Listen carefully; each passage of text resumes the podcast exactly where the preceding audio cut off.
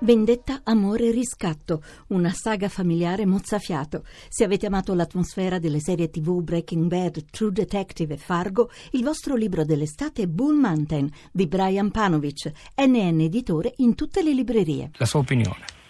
Io vorrei tornare al discorso immigrati ehm, per parlare un po' ancora del PD, perché il PD è il, la parte in causa qui di queste elezioni e si ostina a considerare se stesso il perno del centro-sinistra nazionale ma non riesce ad esserlo.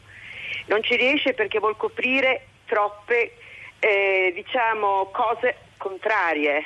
Vuole essere da un lato liberista il caso della uh, legge uh, del, WhatsApp, del um, Jobs Act ma vuole essere anche eh, diciamo così, un, un, partito capace di rappresentare la parte diciamo, migliore della democrazia liberale con i diritti eh, di inclusione degli immigrati, cose molto diverse, lo diceva anche Montanari. Aggiungo che rispetto a queste difficoltà reali, perché ci sono popolazioni che vivono in difficoltà economiche evidenti da un lato e dall'altro le politiche di inclusione vanno portate alle popolazioni con un'attenzione anche educativa che il PD, il PD non ha più.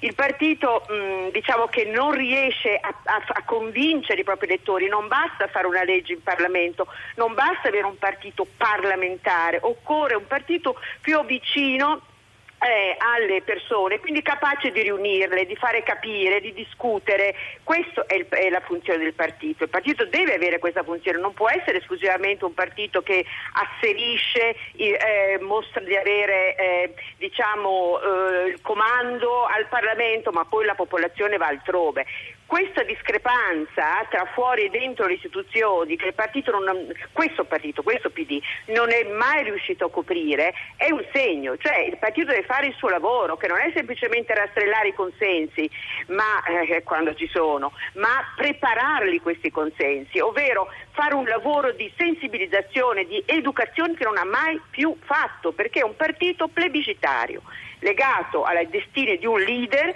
che è adesso, e questo è il secondo argomento che mi interesserebbe portare sul tappeto, che non è mai, non è abbastanza portato sul tappeto, c'è un elemento, quando c'è la personalizzazione della politica, un elemento caratteriale che non va tenuto sotto eh, considerazione.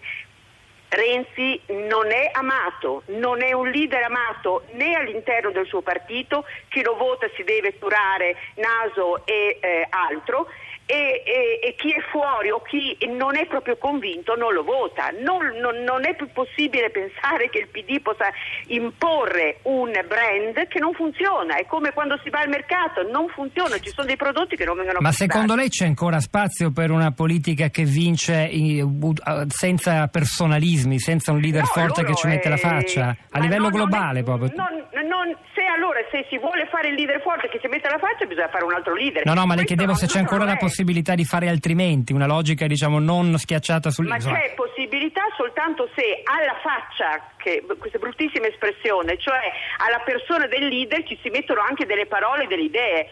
Queste non ci sono, non è possibile avere un leader che usa aggettivi che non hanno nulla a che fare con la politica, usa aggettivi come meraviglioso, ma è un, è un, aggettivo estetico, sentimentale, emotivo, non, che, non, è un giudizio politico, non c'è più un giudizio politico. Allora, se un partito non è capace a costruire questo sulla, sulla, sui suoi elettori, figuriamoci con quelli che non sono i suoi elettori. Sentiamo